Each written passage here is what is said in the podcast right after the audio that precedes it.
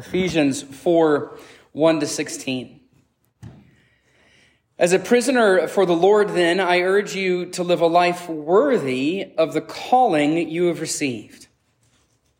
Be completely humble and gentle. Be patient, bearing with one another in love. Make every effort to keep the unity of the Spirit through the bond of peace. There's one body and one Spirit, just as you were called to one hope when you were called. One Lord, one faith, one baptism, one God and Father of all, who is over all and through all and in all. But to each one of us, grace has been given as Christ apportioned it. This is why it says, when he ascended on high, he took many captives and gave gifts to his people. What does he ascended mean except that he also descended to the lower earthly regions? He who, de- he who descended is the very one who ascended higher than all the heavens in order to fill the whole universe. So Christ himself gave the apostles, the prophets, the evangelists, the pastors and teachers to equip his people for works of service so that the body of Christ may be built up until we all reach unity in the faith and in the knowledge of the Son of God and become mature, attaining to the whole measure of the fullness of Christ. Then we will no longer be infants tossed back and forth by the waves and blown here and there by every wind of teaching and by the cunning and craftiness of people in their deceitful scheming. Instead, Speaking the truth in love, we will grow to become in every respect the mature body of Him who is the head, that is Christ. From Him, the whole body, joined and held together by every supporting ligament, grows and builds itself up in love as each part does its work. This is the word Lord. Thanks be to God. Over the past few years, as we drove our kids home from preschool or kindergarten, uh, Katie and I discovered a pattern to the flood of information uh, coming from the back of the car. Lots of things to share whenever we picked our kids up from preschool or kindergarten. Almost always, we learned random facts about the kids in their class. Okay, so their friend Amelia has a summer birthday just like Clara, which means they get cupcakes at the end of spring. There's, they don't celebrate the birthdays during the year. Joel and Celia are twins, but they're boy and girl twins, not sister twins like Ellie and Joanna. Uh, Johnny gets cookies every day for a snack, so why can't I? Johnny frustrated us. they sometimes told us what they learned about colors or numbers or reading or the books the teacher read or songs they sang. But our kids almost always circled back around to tell us, with the gravity of a seasoned reporter delivering breaking news about their special job in the classroom. For young kids especially, teachers tend to assign specific roles with responsibilities every week. If you've been in a kindergarten or preschool class at all, you've probably seen those on the wall. So these jobs are varied, they're different, but there's one for every kid every week. So whenever they go somewhere, Someone gets to be the line leader and also a caboose. According to our kids, both are important because without the caboose, somebody might get left behind. But being the line leader is kind of like the epitome, like you're like the king for that week. The electrician uh, turns lights on and off. Leaving the playground, the counter practices numbers because they help count everybody in line. The door holder gets to, what do you think? Hold doors. That's right. They hold doors. The lunch helper hands out lunch boxes. Someone moves the magnet on the calendar.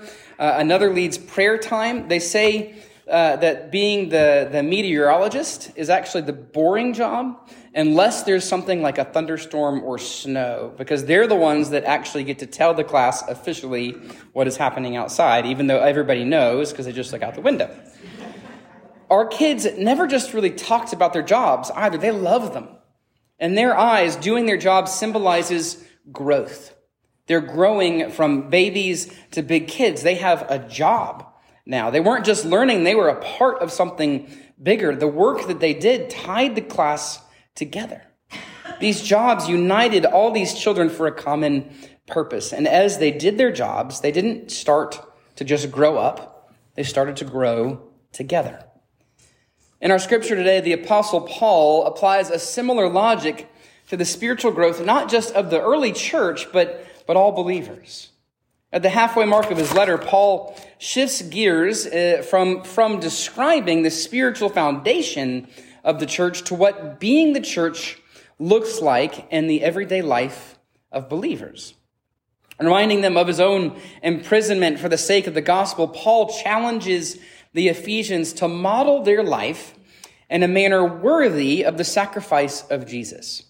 Now, for Paul, this spiritual growth is not a potential effect, but it is a, a basic consequence of knowing Jesus. If what Christ has done on the cross matters at all, then the lives of his people will show genuine signs of spiritual transformation as they grow together as God's people. Paul stresses this right from the beginning in this chapter. He, in the very first sentence of the chapter, where he begs the Ephesians to live by the Holy Spirit. And he does it again at the very end, where he reminds them that they have all been called into spiritual maturity. Through the power of the Holy Spirit, their interactions with the world and especially other people will begin to reflect the personality and character of their Savior. Now, this is far from some vague ideal because he outlines how believers should interact with people in and outside the church. And how they interact proves that their faith is not remaining in childhood, but growing up and working toward a common purpose. If they are doing these particular things, it means that they are growing. So in this context, Paul mentions five things every growing Christian pursues in their relationships with other people. And he does this very quickly, and so we're going to go quickly through this too. First, Paul says a growing Christian interacts with others in all humility. Uh, in the scripture uh, that I read this morning, it says, be completely humble. Early Christians combined several Greek words uh, to encourage a sense of ongoing humility. C.S. Lewis uh, describes it like this that humility is not thinking less of yourself but thinking of yourself less. A believer is always aware of their position in relation to others, seeking not to fulfill their own needs, but the needs of others. Second, a growing Christian will exhibit gentleness. This means that our disposition towards others isn't harsh or inconsiderate, but intentionally calm and kind. Gentleness sets aside our anger, our, our agenda, our schedule, our plans, our desires, and chooses to love people exactly where they are. In an outraged world which we live in, believers are called to greet every person they meet not with anger, but kindness and love. Third, a growing Christian remains patient even when things don't go their way or they face deliberate frustration and persecution. Remember, the early church did face uh, deep persecution from the surrounding culture. And so when Paul says you need to be patient, it is, uh, it is a tall task. It's a hard request. In scripture, this word describes how the Lord withholds his anger towards his rebellious children. For us, this means that even when we face the thousand potential conflicts and frustrations of a normal day, we will still take time to respond to others as the Lord responds to us. We should all have an extremely long and slow burning fuse that rarely ignites, especially when it comes to interactions with others. Fourth, a growing Christian bears other people's failures, not with resentment, but love. When someone irritates us uh, or lets us down or disappoints us, we are called to take a deep breath and remember that all people are made in God's image. Even people that hurt us or make decisions that frustrate us deserve our respect because they are also children of God. Finally, a growing Christian is eager to maintain the unity of the Spirit, which joins each one of us to one another's transformation. Now, all of these virtues aren't vague platitudes, but they're clearly defined steps toward spiritual maturity, which results in unity of mind and heart and purpose. Like pieces of a puzzle, we have been placed in a particular community by the Spirit of the living God. We are part of this church, this body of believers, this community, because our God believes our presence here around all of these wonderful and broken people will increase our faith and bring us into deeper relationship with Jesus. We can sort of summarize all of this uh, by saying that growing Christians are called to perfectly love others because Christ has perfectly loved us. Unfortunately, our natural tendency is to operate in the opposite fashion. Although Paul makes clear a growing Christian operates from a position of selflessness, the default of our hearts is self-centeredness. Even if we love Jesus, we too often fall into habits that revolve around our own needs and desires. We're like infants aware only of their most pressing needs. We are primarily concerned with ourselves and what we want long before we start to think about how our decisions might affect or hurt other people. Puritan John Owen recognizes human trait as a predisposition to idolatry. He wrote, selfishness is the making a man's self his own center, the beginning and end of all that he does. Paul sees that selfishness turns people inward, disconnecting believers from, from anyone whose primary concern doesn't align with their own priorities. And where selfishness exists, where we're only concerned about ourselves, then conflict tends to erupt. John Calvin wrote, uh, Where, well, he says, whence? Whence come rudeness, pride, and disdainful language towards brethren? Whence comes quarrels and insults and reproaches? Come they not from this, that everyone carries his love of himself and his regard to his own interests to excess? Instead of seeking humility, we settle, typically settle for the easy but never uh, never satisfying rush of pride. Instead of learning the joy of gentleness, we passively ignore the hurts of others. Instead of practicing patience, we are quick to anger. Instead of bearing with one another in love, we call out people's failures. Paul warns the Ephesians that this self-interest eventually severs. It disconnects. It cuts our meaningful connection with others. We're like a boat untethered from a dock in the middle of a storm. And so we drift away from our identity as children of God. We, we are tossed to and fro by the waves and carried about by every wind of doctrine, by human cunning, by craftiness and deceitful schemes. In the end, we find ourselves alone in the rough seas of a broken world. And so we find ourselves in a strange position as believers. If we want to grow in our faith, we are required to do things, to practice virtues seemingly beyond our natural ability. We are called to pursue the unity of the Spirit, but we fall short because we inevitably focus on ourselves instead of others. But our hope rests in Paul's initial proclamation. Rather than encourage the Ephesians to pursue, to pursue, to pursue unity as something to attain or accomplish, Paul tells them to maintain what they have already received through Jesus. You notice the difference. Paul doesn't say you need to go work hard for this so you might get there one day. He says you already have this, so maintain it. Unity is not an impossible standard that we have to achieve. It is a gift established among us by the death of Jesus on the cross.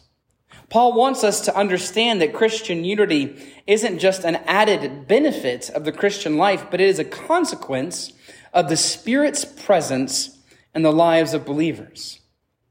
Dietrich Bonhoeffer wrote that Christian brotherhood, Christian unity, is not an ideal which we must realize, but rather a reality created by God in Christ in which we may participate. The more clearly we learn to recognize that the ground and strength and promise of all our unity rests in Jesus Christ alone, the more serenely shall we think about our fellowship, our unity, and pray and hope for it. Paul wants the Ephesians and us to live into the unity already established by Christ's death on the cross and promised to us through the presence of the Holy Spirit. For Paul, this happens in three distinct way, ways. First, the unity of the Spirit reminds us that Jesus has already created an eternal connection with other believers. In Ephesians 4 2, Paul mentions that we must love one another in the bond of peace. Although we typically think of peace as an absence of conflict, the Greek word for peace, eirene, comes from the verb eiro, which means to join or bind together that which has been broken or separated. For Paul, every believer has been eternally joined to each other through Christ's death. The unity amongst believers then can be understood with simple logic, right? They used to teach logic in schools, but here we go. If I am in Christ and you are in Christ, then it follows that what? We are in Christ together. So the presence of the Holy Spirit, the supernatural connection that ties us to Jesus, also ties us to other believers, not just here in Jasper, but over the entire world. We are connected. Second, every connection that we have with another believer serves as an additional avenue of access to our Savior. In 416, Paul compares the church to the physical body. Now, in this analogy, every part re- receives life from one source, the head, which is Jesus. Paul considers every point of contact between believers uh, uh, an avenue another outlet which we can plug into through which we might experience the love of Jesus and the movement of the Spirit. C.S. Lewis uh, puts it this way. He says, In each of my friends, there is something that only some other friend can fully bring out. By myself, I am not large enough to call the whole man into activity. I need other lights than my own to show all his facets. It's the same with our picture of God. Every soul, every person, seeing him in their own way communicates that unique vision to the rest of us, which enlarges our vision of the whole. Through others, we see Jesus more clearly. We see Jesus more clearly through others. Finally, the unity of the Spirit keeps us focused on becoming more like Jesus. There is a goal for Paul here in this letter. The unity Christ established between his children is not a perk, but it's essential to our spiritual growth as children of God. If we want our faith to grow, then how we treat others matters. Whenever we allow conflict to reign, we allow our selfish natures instead of the nature of Christ to take control. Any conflict that leads us away from humility or patience or gentleness and love prevents us from moving forward and more importantly, closer to Jesus. John Calvin wrote about this passage, we should dread as believers every kind of animosity. If we duly reflected that all who separates us from our brothers and sisters estrange us also from the kingdom of God. Without unity, we are like cars without tires. We are like planes without wings. We are singers without a voice. We are incomplete and unaware that we are not even close to being what we were meant to be.